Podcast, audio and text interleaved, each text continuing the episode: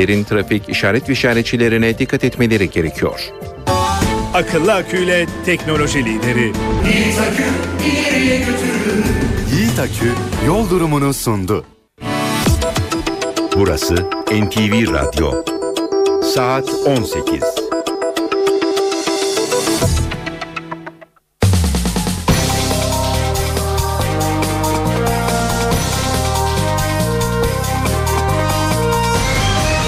Eve dönerken.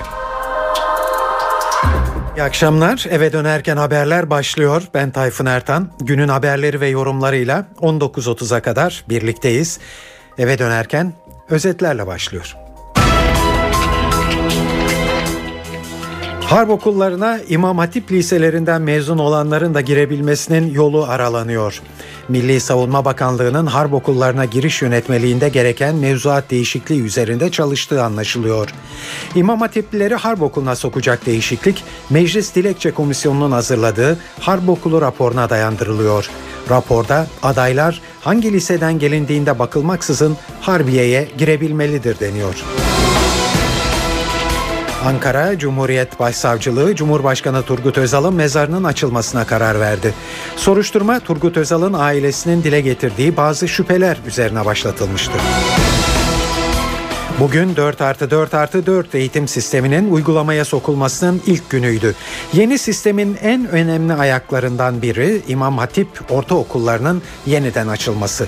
Türkiye genelinde artık 650 yeni İmam Hatip ortaokulu var. Kemal Kılıçdaroğlu 27 Mayıs darbesi sonrasında idam edilen Adnan Menderes'in mezarını ziyaret eden ilk CHP Genel Başkanı oldu.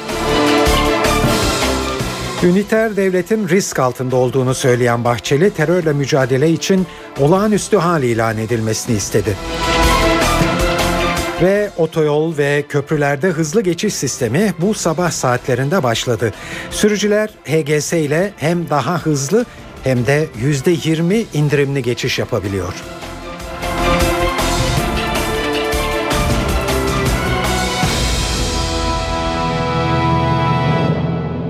Bugün yeni eğitim sistemi uygulamaya girdi. Sistem pek çok yönüyle hala tartışılmakta. Bunlardan biri de İmam Hatip ortaokullarının yeniden açılmış olması. 650 yeni İmam Hatip ortaokulu var artık.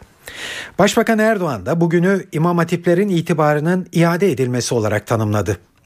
Bu konuya birazdan geri döneceğiz ama bugün Türkiye'nin gündemine giren yeni bir tartışmalı konunun içinde de yine İmam Hatip liseleri geçiyor. Harp okullarına bundan böyle İmam Hatip liselerinden mezun olanların da girebilmesinin yolu aralanıyor. Daha bu ay başında polis akademilerine İmam Hatip liseleri mezunlarının girmesi için giriş yönetmeliğinde bir değişiklik yapılmıştı. Şimdi de aynı şekilde Milli Savunma Bakanlığı'nın harp okullarına giriş yönetmeliğinde gereken mevzuat değişikliği üzerinde çalıştığı anlaşılıyor. İmam Hatiplileri harp okuluna sokacak değişiklik, Meclis Dilekçe Komisyonu'nun hazırladığı harp okulu raporuna dayandırılıyor. Bu raporda özetle giriş şartlarını taşıyan her öğrenci hangi liseden geldiğine bakılmaksızın harbiyeye aday olabilmelidir deniyor. Raporun bu önerisine Başbakanlığın, Çalışma ve Milli Savunma Bakanlıklarının olumlu görüş verdiği öğrenildi. Meclis Dilekçe Komisyonu Başkanı AKP Çanakkale Milletvekili Mehmet Daniş, İmam Hatiplilerin de harbiyeye girebilir olmalarının gerekçelerini şöyle anlatıyor. Harp okullarına 2008 yılına bakıldığında askeri liseden katılanların sayısı 595 harp okullarına. 2009'da 379, 2011'de 328. Sivil kaynaktan katılanlar 2008'de 222, 2011'e gelindiğinde 818. Ayrılanlar toplamda 2008'de 142 kişiyken 2011'de 254 kişi. Şimdi burada bizim dikkat çekmek istediğimiz şey şudur.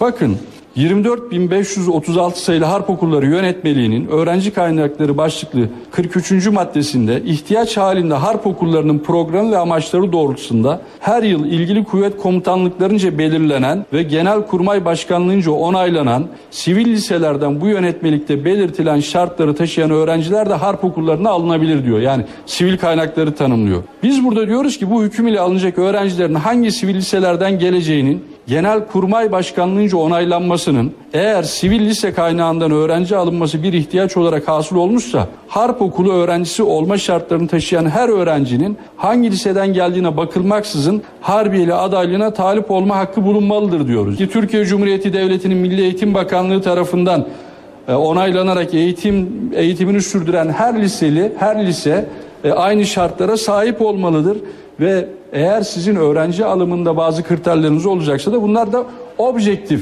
kriterler olmalıdır diyoruz. İfade ettiğimiz şey hangi liseden olursa olsun bunların bir ayrıma tutulmaması gerektiği yönündeki görüşümüzdür. Burada bütün liseler eşit harbiyeli adayı olabilmelidir yönünde bir görüşümüzün akabinde yapılan bir haberdir. Evet, eğer Daniş'in sözünü ettiği gerekçelerle gerekli mevzuat değişikliği yapılırsa İmam Hatip Lisesi mezunları harp okuluna girebilecek hale gelecekler. Başbakan Tayyip Erdoğan da bugün Denizli'de bir İmam Hatip Lisesi'nin açılışında yaptığı konuşmada İmam Hatiplilere kendi ifadesiyle eski parlak günlerine geri dönüş vaat ediyordu.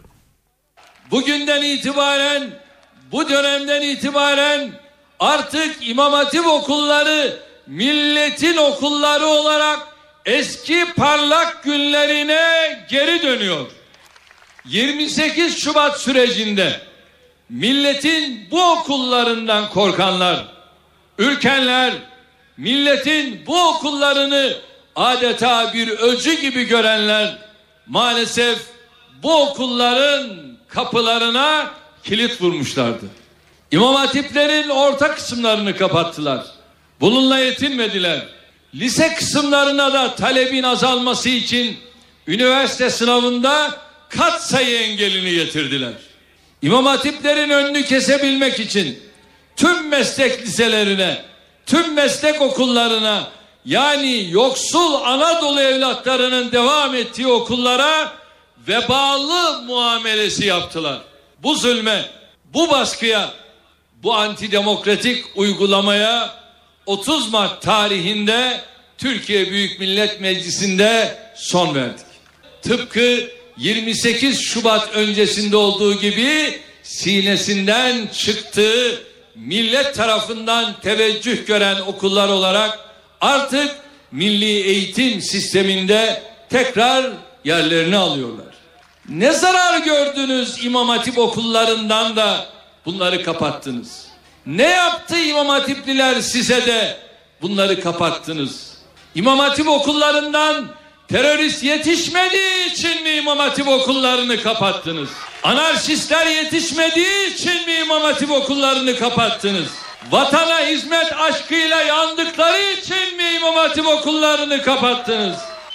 Açıkçası ben, evlatlarım, birçok bakan arkadaşlarım İmam Hatip Lisesi mezunları olarak bugün İmam Hatip okullarına itibarını iade etmenin bahtiyarlığını, bunun tarifsiz heyecanını yaşıyoruz. Evet, bugün az önce Başbakan Erdoğan'ın da dikkat çektiği gibi 4+4+4 eğitim sisteminin uygulamaya sokulmasının ilk günüydü ve bu yeni sistemin en önemli ayaklarından biri de tabii İmam Hatip ortaokullarının yeniden açılması. Türkiye genelinde artık 650 yeni İmam Hatip ortaokulu var. Bunların kimi yeni okul, kimi ise dönüştürülmüş eski ilkokullar. Milli Eğitim Bakanlığı Müsteşar Yardımcısı Salih Çelik anlatıyor. İmam Hatip ortaokul olarak 650 civarında ortaokul, bağımsız ortaokul açıldı. Nüfus büyüklüğüne bakarsanız İstanbul, Ankara, İzmir gibi büyük şehirlerimizde ihtiyaç ve talepler doğrultusunda, vatandaşımızın talepleri doğrultusunda sayılar buralarda daha fazla. Bu 650 civarındaki okulumuzun %30-%40'lık civarında büyük şehirler, sadece Ankara, İstanbul, İzmir değil, Antalya'da bunun içerisinde, Konya, Mersin, Bursa, Samsun gibi illerimiz nüfus büyüklüğünden dolayı okul sayısı da doğal olarak daha büyük fazla. Ama şu ilde daha fazla İmam Hatip ortaokulu açıldı diye spesifik olarak belli bir ilimiz öne çıkmış değil.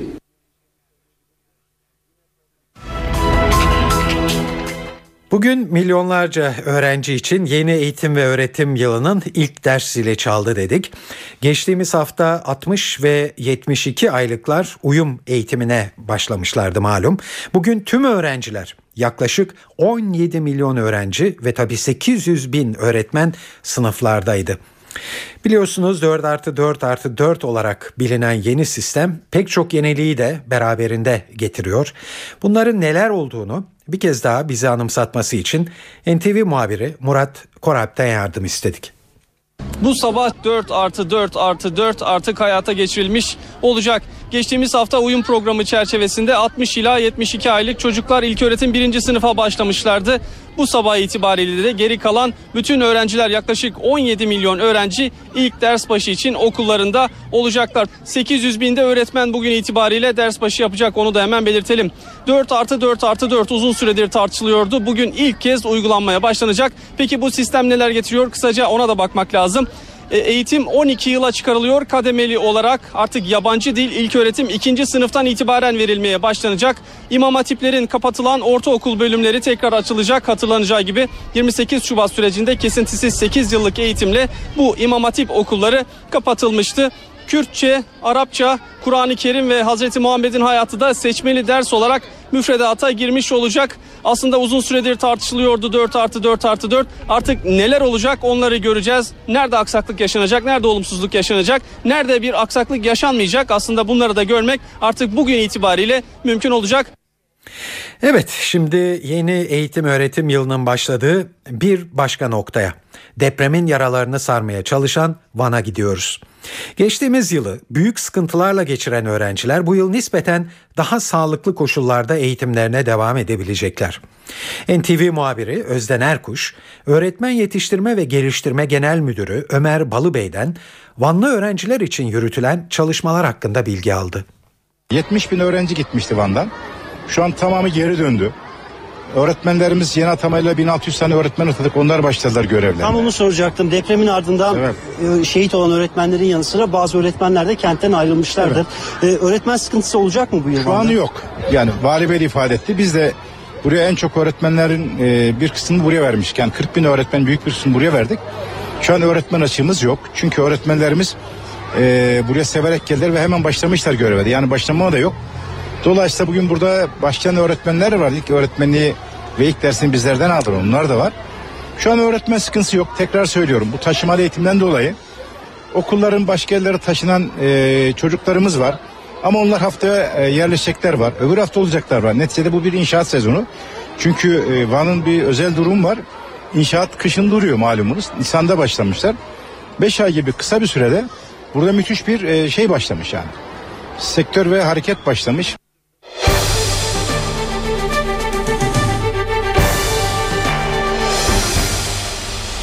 Ankara Cumhuriyet Başsavcılığı ölümüyle ilgili iddialar üzerine 8. Cumhurbaşkanı Turgut Özal'ın mezarının açılmasına karar verdi.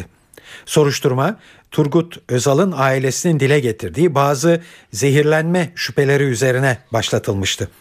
NTV muhabiri Gökhan Gerçek anlatıyor. Aile tarafından dile getirilen şüpheler üzerine başlatılan, Ankara Cumhuriyet Başsavcılığı tarafından başlatılan bir soruşturmaydı.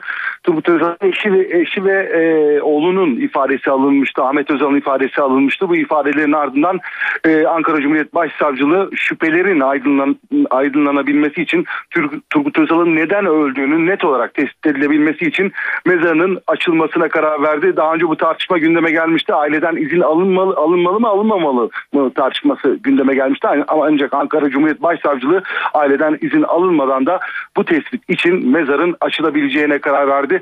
Devlet Denetleme Kurulu tarafından da Turgut Özal'ın ölümüyle ilgili bir rapor hazırlanmıştı. Burada da bazı şüpheler dile getirilmişti. Turgut Özal eceliyle mi öldü yoksa zehirlenerek yaşamını yitirdi tartışmasına son noktayı mezarın açılması koyacak. Saçlarından alınacak örneklerden yola çıkacak Adli Tıp Kurumu Özal'ın neden öldüğünü net olarak tespit edebilecek. Bu sürecin, bu işlemlerin nasıl gerçekleştirileceği önümüzdeki günlerde ortaya çıkacak. Saat 18.14 NTV Radyo'da eve dönerken haberler İstanbul'daki yol durumuyla devam ediyor. Büyükşehir Belediyesi Trafik Kontrol Merkezi'nden Murat Kazan Asmaz son durumu anlatıyor. Mutlu akşamlar. Trafik yoğunluğu Anadolu ve Avrupa yakası şehir içerisine baktığımızda çok da fazla sürücüleri rahatsız edecek boyutta değil. Özellikle Anadolu yakasına baktığımızda Çamlıca Altunzade'de trafiğin açık, sadece köprü girişinin yoğun olduğunu görmekteyiz ki bu noktada çok da fazla bir duraksama yaşamıyor sürücüler. Fatih Sultan Mehmet Köprüsü'nde Anadolu Avrupa geçişinde açık bir trafik var. Fakat geride kalan 20 dakikalık süreçte Avrupa Anadolu geçişinde Fatih Sultan Mehmet Köprüsü'nün yoğunluğu biraz daha arttı. Yoğunluk henüz Seyrantepe'ye kadar uzaması ve Maslak katılımı itibariyle yoğunluğun devam ettiğini söyleyebiliriz. Cevizli-Bağ Merter Cevizli-Bağ istikametinde yoğun trafik az da olsa artarken Avrupa Anadolu geçişinde Boğaziçi Köprüsü'nün yoğunluğu Mecidiyeköy'den yer yer Çağlayan'a doğru uzasa da bu noktanın kullanımı özellikle Beşiktaş Yıldız katılımından daha iyi. Hem de hem Kemalburgaz Sapağı'nda hem de Akşemsettin Viyadüğü'nde ciddi bir yoğunluk başlamadı. Hatta metriste girişlerde de şu an için açık bir trafikle karşı karşıyayız. Şehir trafiğine baktığımızda Maslak'ta şu anda Gültepe ve Levent yönünde yoğunluğun etkili olmaya başladığını söyleyebiliriz. Gülsuyu trafiği Anadolu yakasında hem Bostancı hem de Kozyatağı bağlantı noktalarında hafif bir yoğunluk oluşmaya başladı. Ama sürücüleri az önce de belirttiğim gibi çok da rahatsız edecek cinsten değil. Şu anda çok da ciddi bir kaza haberlerimiz ulaşmadı. Kazasız günler, yolunuz açık olsun. NTV Radyo'da eve dönerken haberleri dinliyorsunuz. Bizi arada dinlemeye başlayanlar için günün öne çıkan haberini bir kez daha özetleyelim. Harp okullarına İmam Hatip liselerinden mezun olanların da girebilmesinin yolu aralanıyor.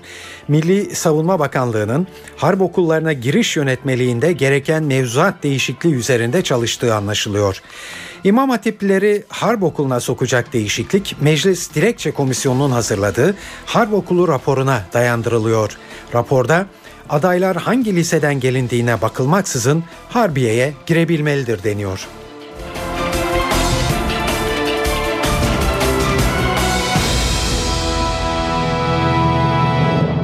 Şimdi günün diğer gelişmeleriyle devam ediyoruz.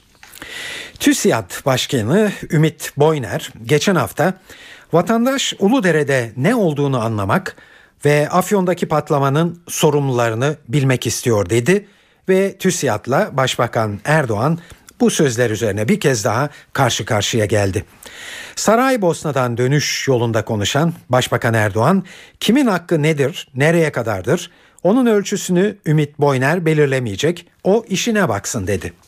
Başbakanın bu sert açıklamaları TÜSİAD ve hükümet arasındaki soğukluğun yeni bir göstergesi adeta. Bu konuyu NTV yayınında değerlendiren Hürriyet Gazetesi Ankara temsilcisi Metehan Demir, TÜSİAD'ın siyasi arenada yeni bir imaj yenilemesi gerektiği düşüncesinde.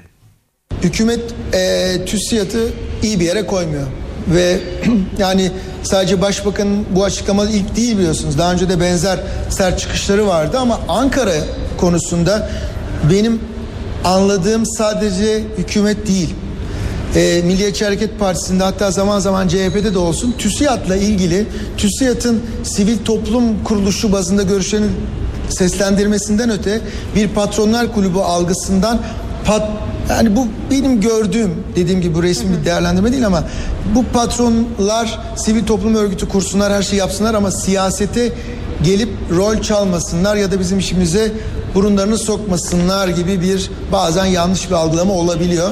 TÜSİAD'ın bana kalırsa Ankara'da sadece hükümet değil, hükümetle ilişkiler zaten pek parlak değil de diğer siyasi partiler ve bürokrasi nezdinde de resmi temaslardaki gülümsemeler bir kenara koyarsak gerçek algının düzeltilmesi anlamında bir imaj tazeleme çıkışında bulunması lazım. Gerçi Ümit Boyner'in son çıkışında pek bir şey yok ama bunlar belki önceden gelen travmatik birikimlerin de bir patlaması olarak değerlendirilebilir. TÜSİAD Ankara hattı demek belki daha doğru olur. Pek parlak bir çizgide devam etmiyor. Patronların birebir ilişkileri belki siyasilerle çok iyi ama kurum olarak TÜSİAD sözü olduğu zaman bana kalırsa bir Ankara-İstanbul hattında bir imaj yenileme ya da karşılıklı yeni diyalog kanallarının açılması lazım. Çünkü böyle karşılıklı medya üzerinden mesajlaşmanın iki tarafa da faydası yok. Bugün eski Başbakan Adnan Menderes'in anıt mezarında bir ilk yaşandı. Kemal Kılıçdaroğlu, 27 Mayıs darbesi sonrasında idam edilen Adnan Menderes'in mezarını ziyaret eden ilk Cumhuriyet Halk Partisi Genel Başkanı oldu. Kılıçdaroğlu bunun gerekçelerini de açıkladı ve toplumsal barışı getirmek için yeni bir iklime ihtiyacımız var ve bu yüzden ezber bozduk diye konuştu. Geçmişte yapılan tüm siyasi idamların birer cinayet olduğunu artık kabul etmemiz gerekiyor. Tarih böyle yazar. Bizim de bunu böyle kabul etmemiz lazım. Biz bir toplumsal uzlaşma içinde, barış içinde, bu ülkeye huzuru getirmek için elimizden gelen her türlü çabayı, katkıyı vermeye hazırız. Eğer Türkiye'nin barışa ihtiyacı varsa, huzura ihtiyacı varsa ve bu bir ezber bozmakla gerçekleşecekse, evet ben buraya bir ezberi bozmaya geldim. Cumhuriyet Halk Partisi'nin genel başkanı olarak, arkadaşlarımla beraber sade elimizde birer çiçekle buraya geldik. Tarih bize ders verdi, dersimizi aldık ve öğrendik. Amerika Birleşik Devletleri Genelkurmay Başkanı Martin Dempsey bir kez daha Türkiye'de. Bugün Genelkurmay Başkanı Orgeneral Necdet Özel'le bir araya geldi Dempsey ve gündemde tabii Suriye vardı. Ayrıca tabii Türkiye ile Amerika Birleşik Devletleri arasında terörle mücadelede işbirliği ve istihbarat paylaşımı gibi konularında ele alınması bekleniyor. Terörle mücadelede Amerika ve Türkiye arasındaki anlık istihbarat paylaşımının 24 saate çıkarılması talebi var. Acaba Amerika bu talebe nasıl bakacak? Kritik bir soru bu. NTV yayınına katılan Bilgi Üniversitesi öğretim üyesi İlter Turan, Amerika'nın bu talebe olumsuz yaklaşacağı görüşünde.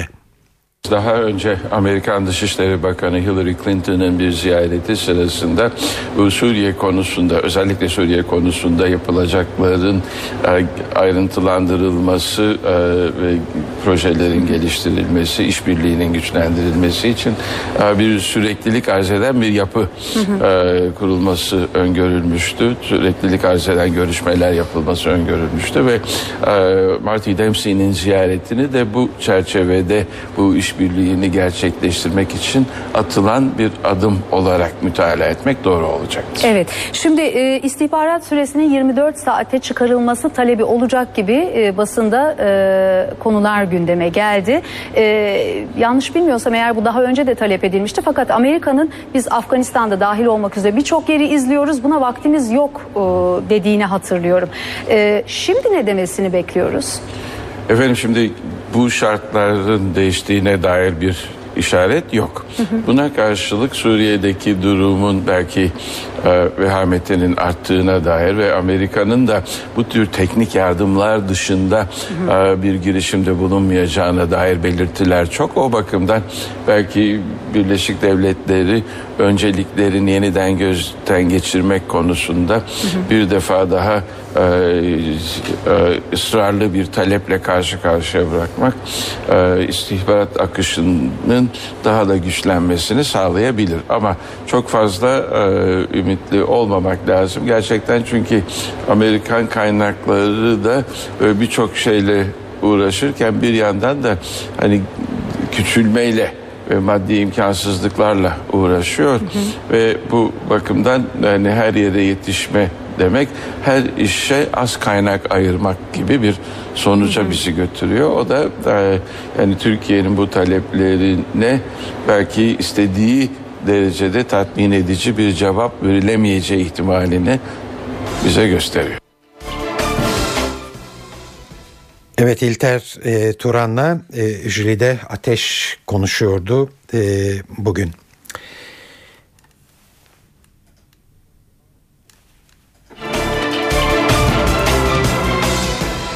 Milliyetçi Hareket Partisi Genel Başkanı Devlet Bahçeli terörle mücadele için olağanüstü hal ilan edilmesini istedi. Üniter devletin risk altında olduğunu söyleyen Bahçeli, terör örgütünün dış destek aldığını ileri sürdü. Ülkemiz gayri nizami bir savaşın tam ortasındadır. Hükümet müzakereye devam mı edeyim yoksa kararlı mücadele mi göstereyim ikilem arasında bocalarken terör kardeşliğimize pusu kurmakta, 1000 yıllık hukuku bombalamaktadır. Ülkemizin bir bölümünü kapsayacak şekilde olağanüstü hal veya sıkı yönetim ilanı ciddiyetle ele alınmalı ve bu konuda gerekli hazırlıklar süratle yapılmalıdır. Devlet Bahçeli, Hollywood yıldızı Angelina Jolie'nin Türkiye ziyaretinin de insani görüntü altında emperyal politikalara bilgi akışı sağlama amacı güttüğünü öne sürdü. Sınırlarımızda kurulan kamplarla ilgili şayialar, mülteci ve muhalif unsurların çıkardığı olaylar bölge insanımızı tedirgin etmektedir. İyi niyet elçisi sıfatlı malum bir Hollywood yıldızı ve ekibinin hangi maksatlarla bölge turları düzenlediği, nasıl bir halkla ilişkiler faaliyet içinde olduğu aslına bakarsanız bilinmez ve anlaşılmaz değildir. İnsani görüntü ve makyaj altında yapılan bu ziyaretlerin küresel emperyal politikalara bilgi akışı sağlama amacı güttüğü güçlü bir ihtimal. Afyonkarahisar'daki mühimmat deposundaki facianın ardından etrafa saçılan patlayıcılar tehlike saçıyor tabii. Kışlacık köyünde yaşayan Veli Kulak bahçesindeki fünyeye yanlışlıkla çarpınca patlama meydana geldi ve yaralandı. Patlamamış bombayı cuma günü buradan bulduk. Buradan bulduğumuzda birlikte bir tane de bugün bulduk. Bir tane de bugün bulduk. Toplam 12-13 tane oldu buradan bulduğumuz. Yani tehlike arz ediyor. Biz korkuyoruz girmeye. Olayın ardından bölgede mühimmat arama çalışmaları hız kazandı.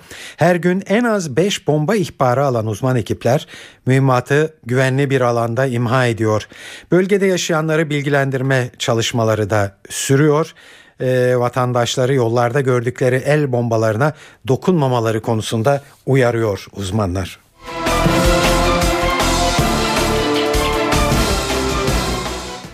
Evet, bir ekonomi haberi var sırada. Yaz başında işsizler sayısı azaldı. İşsizler oranı Haziran ayında %8'e geriledi. Türkiye İstatistik Kurumu verilerine göre işsizlik Haziran'da geçen yılın aynı ayına göre 1,2, bu yılın Mayıs ayına göre ise 0,2 puan geriledi. Kayıtlı işçilerin sayısı ise 2.226.000 kişiye düştü. İşsizlik rakamlarının ayrıntılarını NTV muhabiri Ahmet Ergen anlatıyor. Haziran ayında işsizlik oranı %8 olarak açıklandı. Bu neyi gösteriyor? İşsizlikteki düşüş devam ediyor. İşsizlik oranı geçtiğimiz yılın 2011 yılının aynı ayına göre 1,2 puan gerilemiş durumda. Bu yılın Mayıs dönemindeki rakama göre baktığımızda da 0,2 puanlık bir düşüş var işsizlikte ve Haziran itibariyle işsizlik oranı %8. Bu son dönemde açıklanan en düşük işsizlik rakamından, en düşük oranlı rakamdan bir tanesi. Bunu da aktaralım. İşsizlik oranındaki bu düşüş kayıtlı işsizlerin sayısına da yansımış durumda. Baktığımızda Haziran dönemi itibariyle kayıtlı işsizlerin sayısı 2.226.000 kişi olarak belirlenmiş durumda. Burada da kayıtlı işsizlerin sayısında da bir yıllık dönemde 311.000 kişilik bir azalma var. Bir aylık dönemde, yani Mayıs'tan Haziran'a gelene kadar da 46.000 kişi azalmış durumda kayıtlı işsizlerin sayısı. Yine önemli rakamlar olarak aktaralım. Tarım dışı alanda işsizlik oranı %10,2'ye gerilemiş durumda. Bir yıllık dönemde 1,7 puanlık bir düşüş var tarım dışı işsizlik oranında. Genç nüfusta işsizlik oranı da %15,7 olarak Haziran döneminde kayıtlara geçmiş durumda. 15-24 yaş grubundaki genç nüfusta işsizlikte 2,5 puana yakın azalmış durumda bir yıllık dönem itibariyle. Ana rakamları tekrar edelim. İşsizlik Haziran'da %8'e geriledi. Kayıtlı işsizlerin sayısı da 2.226.000 kişiye geriledi. Evet, şimdi para ve sermaye piyasalarında bugün yaşanan gelişmelerle devam ediyoruz. Ayrıntıları CNBC'den Enis Şenerdem'den alıyoruz. İyi akşamlar. Geçtiğimiz hafta ABD Merkez Bankası Fed'den gelen parasal genişleme ile birlikte hızlı yükselişe geçen küresel piyasalar haber akışının yavaşlamasıyla haftaya düşüşle başladı. Avrupa'da ve Wall Street'te kar satışları yaşanırken IMKB günü %0.13'lük hafif düşüşle 68.000 seviyesinin üzerinde tamamlamayı başardı. Para piyasalarında Euro'nun güçlü görünümü devam ediyor. Fed'in piyasaya daha fazla dolar vereceğini açıklamasıyla Euro-Dolar paritesi geçtiğimiz hafta 1.31'lere kadar yükselmişti. Parite bugün de 1.31'in üzerinde kalmaya devam etti. TL ise dolara karşı değerlense de euroya karşı değerini kaybetti. Dolar TL kuru 1.80'in altına gerileyerek kapanırken euro TL ise 2.35'i aştı. Merkez Bankası'nın yarın açıklayacağı faiz kararından faiz koridorunda daralma adımının geleceği beklentisi TL'deki satış baskısının temel nedeni olarak gösteriliyor. Tahvil piyasasında ise satış yönünde hareket vardı. Gösterge faiz günü %7.33'e çıkarak tamamladı. Bugün açıklanan bütçe verilerinin beklenenden kötü gelmesi tahvil tarafında satışların yoğunlaşmasına neden oldu. NTV Radyo'da eve dönerken haberleri dinliyorsunuz. Şimdi dünyada en çok konuşulan haberlerle devam edeceğiz ve tabii bunların başında Arap ülkelerindeki protesto gösterileri geliyor. Hazreti Muhammed'e hakaret içeren filme karşı geçen hafta da Orta Doğu'da başlayan protesto gösterileri şimdi Asya'ya sıçramış görünüyor. Bugün Pakistan'ın kuzeybatısında protestocular bir karakolla bir hakimin evini ve yerel basın merkezini ateşe verdi. Polisle çıkan çatışmada bir kişi hayatını kaybetti. Afganistan'daki gösterinin hedefi ise Amerikan üssüydü. 1000 kadar Afgan başkent Kabil'in doğusundaki Amerikan üssüne yürüdü. Afgan polisi göstericileri üssün çevresinden uzaklaştırabildi. Endonezya'da da başkent Jakarta'da polis Amerikan Büyükelçiliği önünde toplanan protestocuları dağıtmak için göz yaşartıcı gaz kullandı.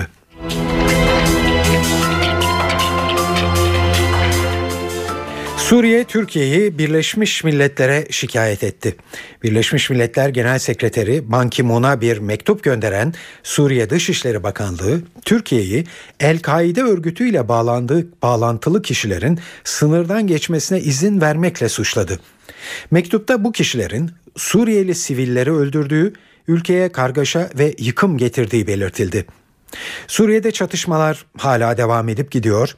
Muhalifler ordunun ağır silahlar kullandığını ve çatışmanın Şam'ın çevresi, Halep, Humus, İdlib ve Dera'da yoğunlaştığını söylüyor. Son çatışmalarda 140 kişinin hayatını kaybettiği bildirilmekte. Dışişleri Bakanı Ahmet Davutoğlu, Suriye krizinin ele alınacağı Türkiye, İran, Mısır ve Suudi Arabistan dörtlü zirvesine katılmak için bugün Mısır'a gitti.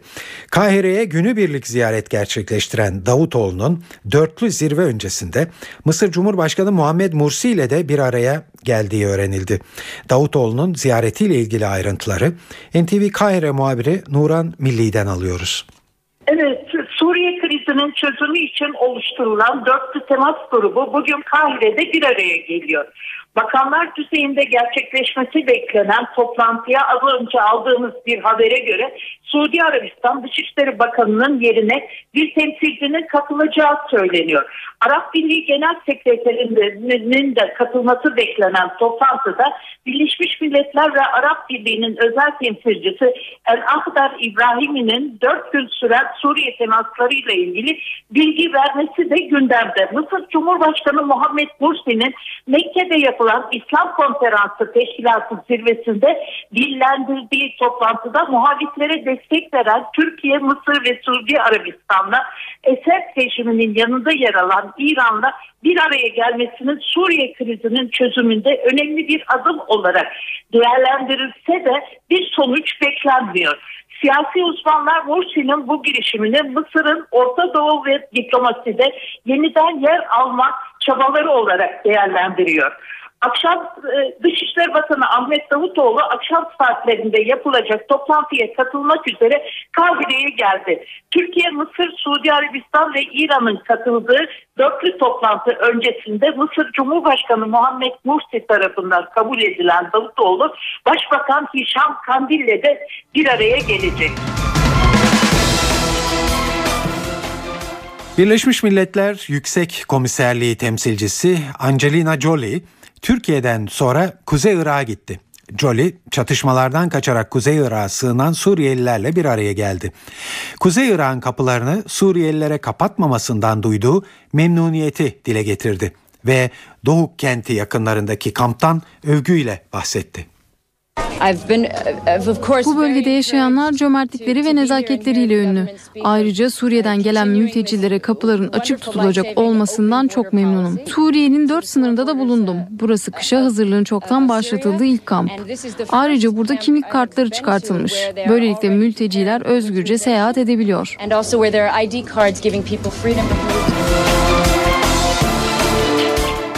Çin ve Japonya ilişkileri her iki ülkenin de üzerinde hak iddia ettiği Doğu Çin Denizi'ndeki adalar nedeniyle gergin. Başkent Pekin başta olmak üzere pek çok kentte Çin Komünist Partisi bayrağı taşıyan göstericiler Japonya'yı protesto gösterileri düzenliyor. Protestolar sırasında zaman zaman kargaşa yaşanıyor. En büyük olaylar Shenzhen kentinde gerçekleşti. Çin polisi öfkeli göstericileri dağıtmak için göz yaşartıcı gaz kullandı. Guangzhou kentinde Japon bayrağını yakan protestocular Japon konsolosluğuna girmeye çalıştı. Japon mağazaları yağmalanırken Japon restoranları ve fabrikaları da saldırıya uğradı. Başkent Pekin'de ise Çinliler Japonya Büyükelçiliği'ne pet şişe, yumurta ve domates attı. Japonya ise Pekin yönetiminden vatandaşlarıyla şirketlerini korumasını istedi. Asya'nın önde gelen bu iki ülkesinin ilişkileri bir süredir Doğu Çin Denizi'ndeki adalar nedeniyle gergin. Hem Çin hem de Japonya, Doğu Çin Denizi'ndeki bu adalar üzerinde hak iddia ediyor. Çin ve Japonya arasındaki gerilim batılı ülkelerce de yakından izlenmekte. Amerika Birleşik Devletleri Savunma Bakanı Leon Panetta, Doğu Asya'daki toprak anlaşmazlığının çatışmaya dönüşebileceği uyarısında bulundu. Amerika Birleşik Devletleri'nin Çin'le Japonya arasında gerilime neden olan Doğu Çin Denizi'ndeki adalar konusunda bir tutumu olmadığını belirten Panetta, Pekin ve Tokyo'nun bu konuda çözüm bulması gerektiğini söylüyor.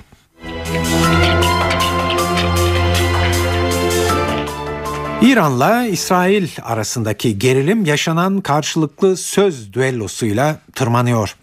Amerikan basınına konuşan İsrail Başbakanı Benjamin Netanyahu, Tahran'ın 6-7 ay içinde nükleer bomba üretmenin eşiğine geleceğini söyledi. Netanyahu, Amerika Birleşik Devletleri'nin bu konuda kırmızı çizgi belirlemesi gerektiğini de yineledi. Onları durdurmalıyız. Kontrol altında tutma politikasına güvenmeyin. Bu Amerikan politikası değil. Çok büyük yanlış olur. Bu fanatiklerin nükleer bomba yapmasına izin vermeyin. Bu İsrail için, Amerika için, dünya için çok kötü olur. İran ise bir saldırıya sert karşılık vereceğini tekrarladı. Tahran, saldırıya uğraması halinde İsrail'den geriye bir şey kalmayacağı uyarısını tekrarladı.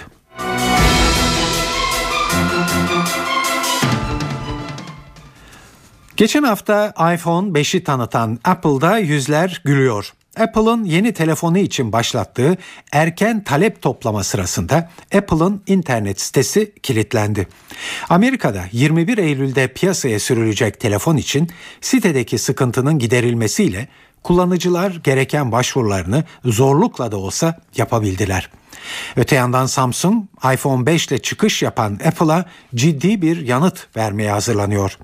Samsung'un Galaxy serisinin yeni akıllı telefonu S4'ü gelecek sene Şubat'ta Barcelona'da yapılacak olan Mobil Dünya Kongresi'nde tanıtabileceği belirtiliyor.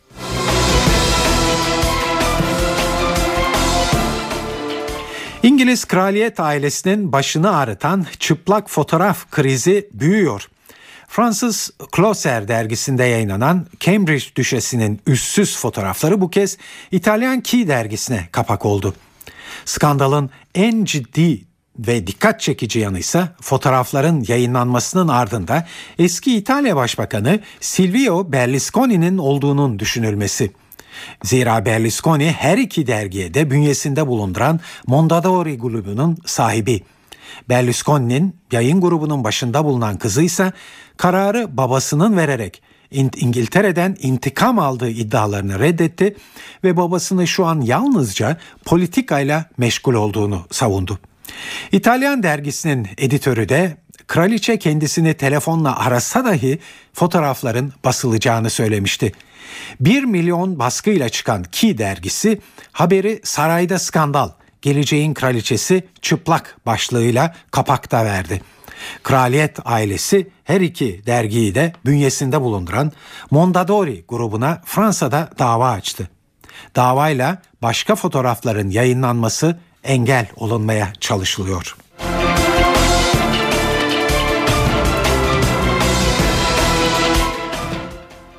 Evet, saat 18.50 NTV Radyo'da eve dönerken haberleri dinliyorsunuz.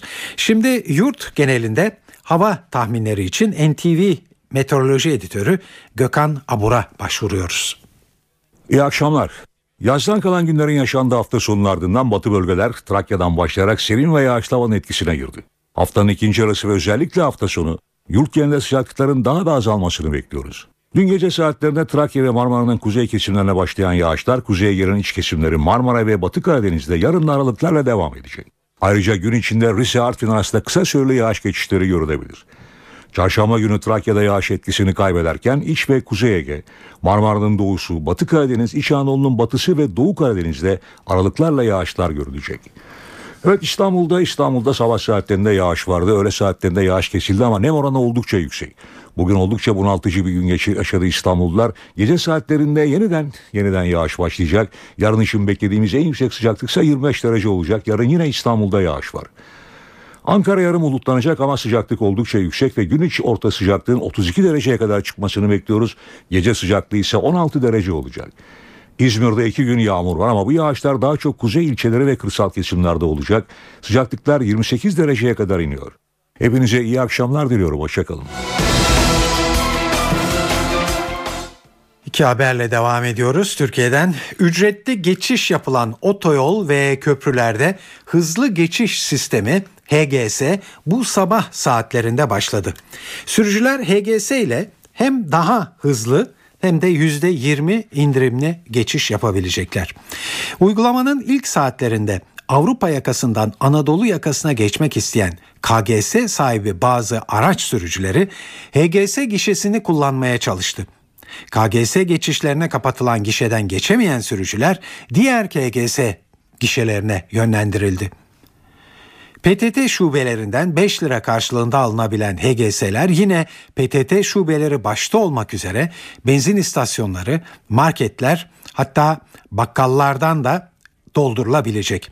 Kart bakiyesinin geçiş ücretini karşılamadığı durumlarda ise HGS abonelerine kolaylık sağlanacak.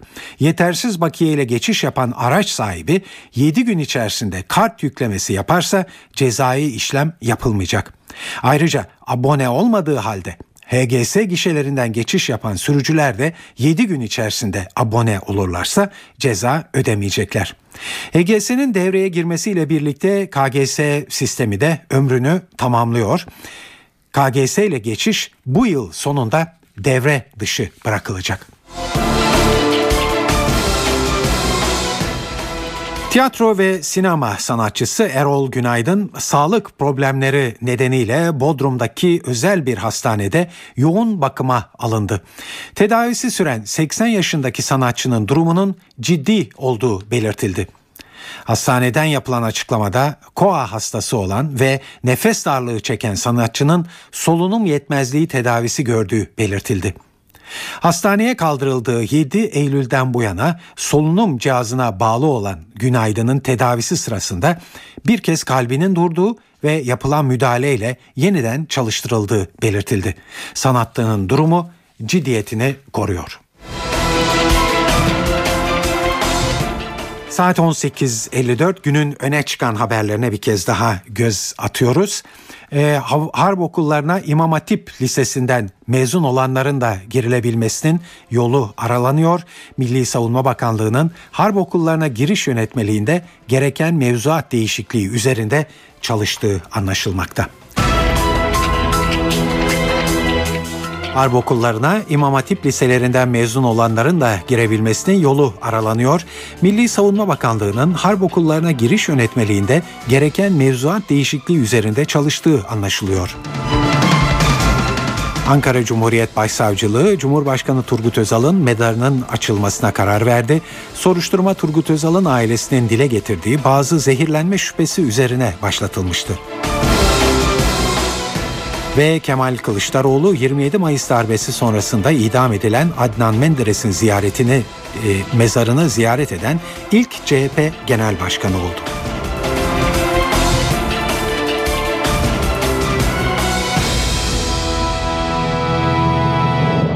Şimdi bu haberlerin ayrıntılarına geçiyoruz.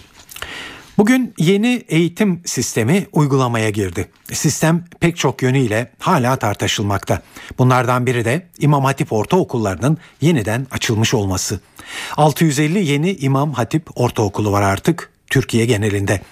Başbakan Erdoğan da bugünü İmam Hatiplerin itibarının iade edilmesi günü olarak tanımladı. Bu konuya birazdan geri döneceğiz ama bugün Türkiye'nin gündemine giren yeni bir tartışmalı konunun içine bakıyoruz şimdi ve burada da yine İmam Hatip liseleri geçiyor. Harp okullarına bundan böyle İmam Hatip liselerinden mezun olanların da girebilmesinin yolu aralanıyor. Daha bu ay başında polis akademilerine İmam Hatip liseleri mezunlarının girmesi için giriş yönetmeliğinde bir değişiklik yapılmıştı. Şimdi de Milli Savunma Bakanlığı'nın harp okullarına giriş yönetmeliğinde gereken mevzuat değişikliği üzerinde çalıştığı anlaşılıyor. İmam Hatiplileri harp okuluna sokacak değişiklik Meclis Dilekçe Komisyonu'nun hazırladığı harp okulu raporuna dayandırılıyor. Bu raporda özetle giriş şartlarını taşıyan her öğrenci hangi liseden geldiğine bakılmaksızın harbiyeye aday olabilmelidir deniyor. Raporun bu önerisine Başbakanlığın, Çalışma ve Milli Savunma Bakanlıklarının olumlu görüş verdiği öğrenildi.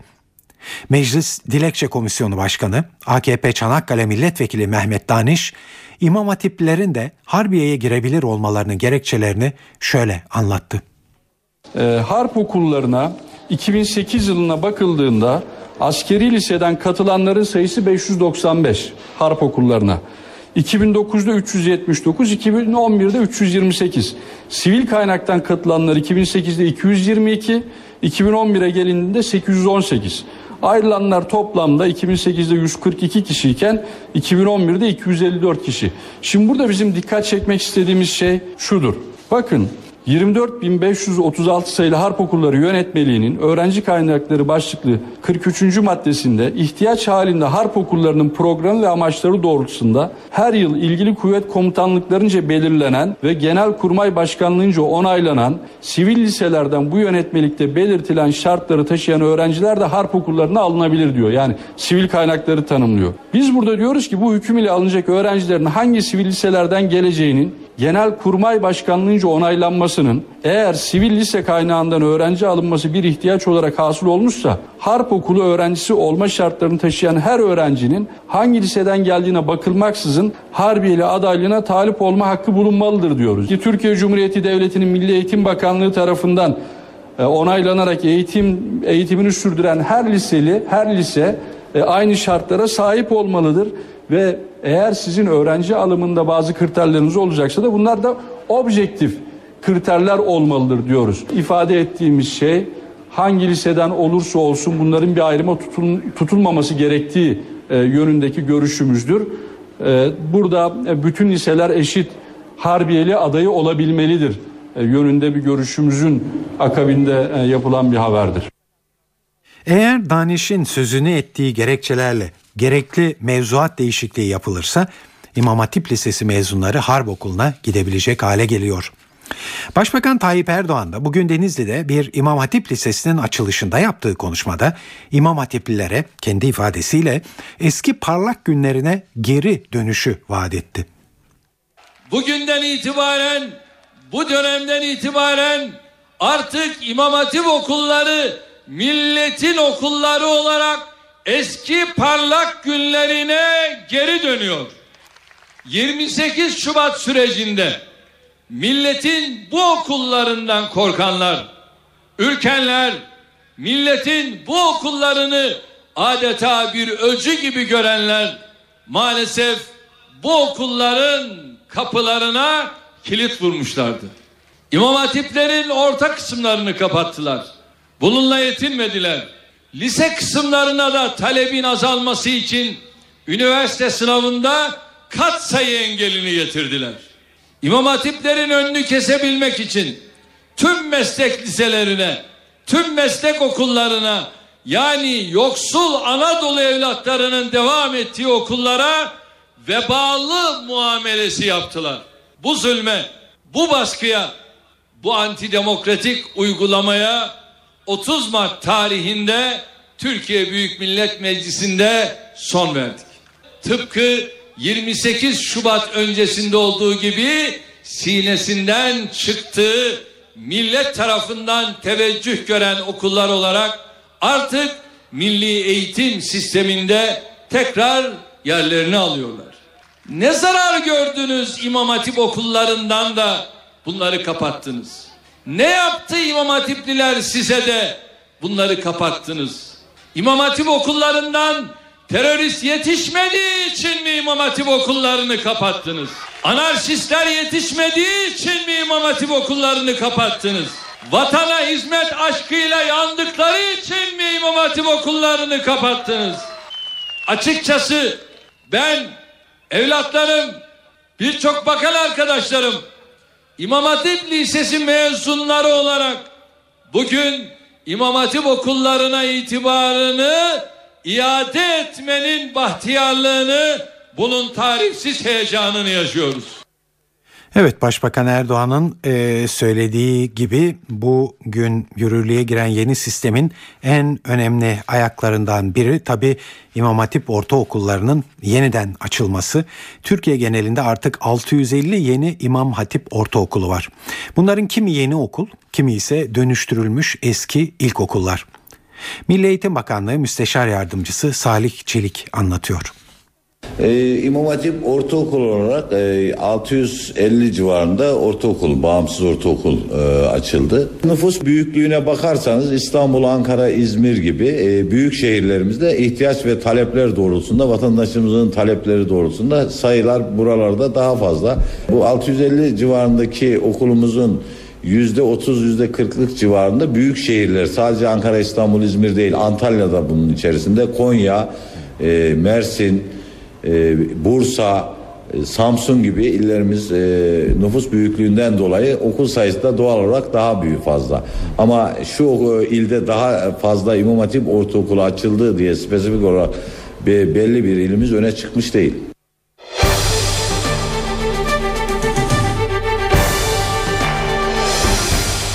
Ankara Cumhuriyet Başsavcılığı ölümüyle ilgili iddialar üzerine 8. Cumhurbaşkanı Turgut Özal'ın mezarının açılmasına karar verdi. Soruşturma, Turgut Özal'ın ailesinin dile getirdiği bazı zehirlenme şüpheleri üzerine başlatılmıştı. NTV muhabiri Gökhan Gerçek anlatıyor ayrıntıları. Aile tarafından dile getirilen şüpheler üzerine başlatılan, Ankara Cumhuriyet Başsavcılığı tarafından başlatılan bir soruşturmaydı.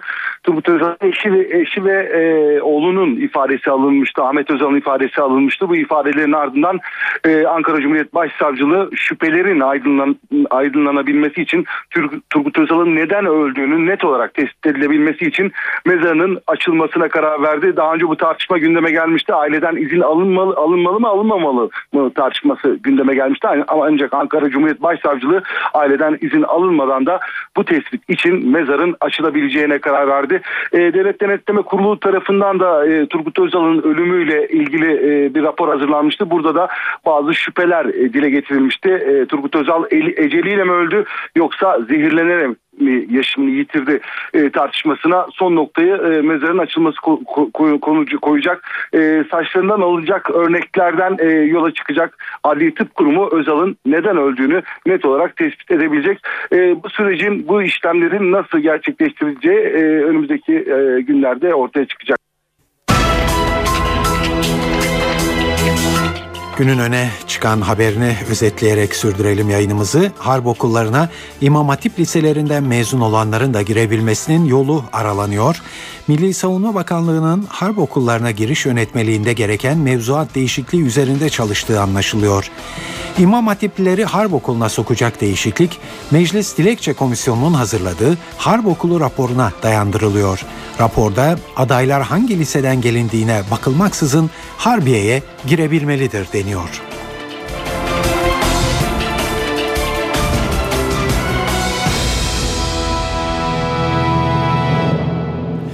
Bugün eski Başbakan Adnan Menderes'in anıt mezarında bir ilk yaşandı. Kemal Kılıçdaroğlu 27 Mayıs darbesi sonrasında idam edilen Adnan Menderes'in mezarını ziyaret eden ilk CHP Genel Başkanı oldu. Kılıçdaroğlu, toplumsal barışı getirmek için yeni bir iklime ihtiyacımız var ve bu yüzden ezber bozduk diye konuştu. Geçmişte yapılan tüm siyasi idamların birer cinayet olduğunu artık kabul etmemiz gerekiyor. Tarih böyle yazar. Bizim de bunu böyle kabul etmemiz lazım. Biz bir toplumsal uzlaşma içinde, barış içinde, bu ülkeye huzuru getirmek için elimizden gelen her türlü çabayı, katkıyı vermeye hazırız. Eğer Türkiye'nin barışa ihtiyacı varsa, huzura ihtiyacı varsa ve bu bir ezber bozmakla gerçekleşecekse, evet ben buraya bir ezberi bozmaya geldim. Cumhuriyet Halk Partisi'nin genel başkanı olarak, arkadaşlarımla beraber, sade elimizde birer çiçekle buraya geldik. Tarih bize ders verdi, dersimizi aldık ve öğrendik. Afyonkarahisar'daki mühimmat deposundaki facianın ardından etrafa saçılan patlayıcılar tehlike yaratıyor. Kışlacık köyünde yaşayan Veli Kulak, bahçesindeki fünyeye yanlışlıkla çarpınca patlama meydana geldi ve yaralandı. Patlamamış bombayı Cuma günü buradan bulduk. Buradan bulduğumuzla birlikte bir tane de bugün bulduk. Toplam 12-13 tane oldu buradan bulduğumuz. Yani tehlike arz ediyor. Biz korkuyoruz girmeye. Evet, bu olayın ardından bölgede mühimmat arama çalışmaları hırs kazandı. Her gün en az 5 bomba ihbarı alan uzman ekipler mühimmatı görevli, güvenli bir alanda imha ediyor. Bölgede yaşayanları bilgilendirme çalışmaları da devam ediyor.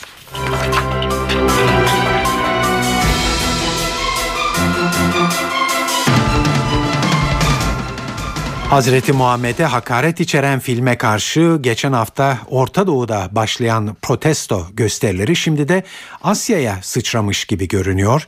Bugün Pakistan'ın kuzeybatısında protestocular bir karakolla bir hakimin evini ve yerel basın merkezini ateşe verdi. Polisle çıkan çatışmada bir kişi öldü.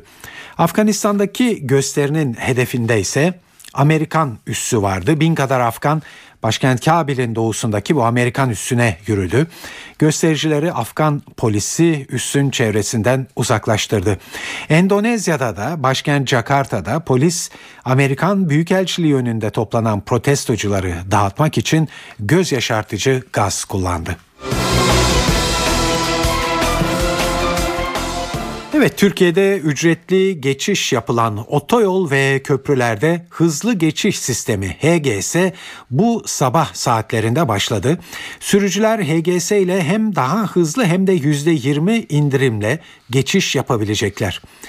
PTT şubelerinden 5 lira karşılığında alınabilen HGS'ler yine başta PTT şubeleri gelmek üzere benzin istasyonları, marketler, hatta bakkallarda bile doldurulabilecek. Kart bakiyesinin geçiş ücretini karşılamadığı durumlarda ise HGS abonelerine kolaylık sağlanıyor. Yetersiz bakiye ile geçiş yapan araç sahibi 7 gün içerisinde kart yüklemesi yaparsa cezai işlem yapılmayacak kendisine. Ayrıca abone olmadığı halde HGS gişelerinden geçiş yapan sürücüler de 7 gün içerisinde abone olurlarsa yine ceza ödemeyecekler. HGS'nin devreye girmesiyle birlikte KGS sistemi de ömrünü tamamlıyor. KGS ile geçiş bu yıl sonunda devre dışı bırakılacak.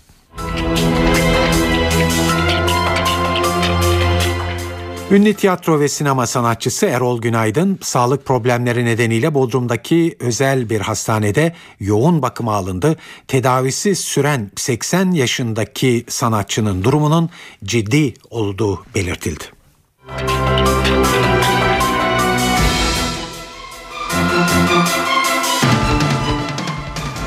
Evet, şimdi yurt genelindeki hava tahminlerini size duyuracağız. Havalar biraz serinleyecek anlaşılıyoruz. Meteoroloji editörü Gökhan Aburak kulak veriyoruz. İyi akşamlar. Yazdan kalan günlerin yaşandığı hafta sonunun ardından batı bölgeler Trakya'dan başlayarak serin ve yağışlı havanın etkisine girdi. Haftanın ikinci yarısı ve özellikle hafta sonu yurt genelinde sıcaklıkların daha da azalmasını bekliyoruz. Dün gece saatlerinde Trakya ve Marmara'nın kuzey kesimlerine başlayan yağışlar kuzeye gelen iç kesimleri Marmara ve Batı Karadeniz'de yarın aralıklarla devam edecek. Ayrıca gün içinde Rize, Artvin arasında kısa süreli yağış geçişleri görülebilir. Çarşamba günü Trakya'da yağış etkisini kaybederken İç ve Kuzey Ege, Marmara'nın doğusu, Batı Karadeniz, İç Anadolu'nun batısı ve Doğu Karadeniz'de aralıklarla yağışlar görülecek. Evet, İstanbul'da sabah saatlerinde yağış vardı. Öğle saatlerinde yağış kesildi ama nem oranı oldukça yüksek. Bugün oldukça bunaltıcı bir gün yaşadı İstanbullular. Gece saatlerinde yeniden yağış başlayacak. Yarın için beklediğimiz en yüksek sıcaklıksa 25 derece olacak. Yarın yine İstanbul'da yağış var. Ankara yarım bulutlanacak ama sıcaklık oldukça yüksek ve gün içi orta sıcaklığın 32 dereceye kadar çıkmasını bekliyoruz. Gece sıcaklığı ise 16 derece olacak.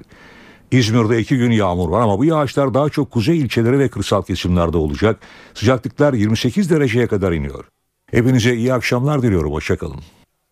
Evet, sırada kültür sanat faaliyetlerinden derlediğimiz haberler var.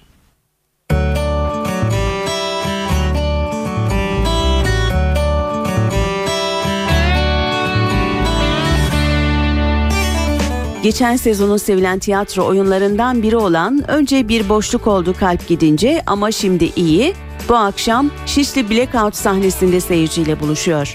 Lucy Kirkwood'un yazdığı, Mehmet Ergen'in yönettiği oyunda insan kaçakçılığı konusuna dikkat çekiliyor.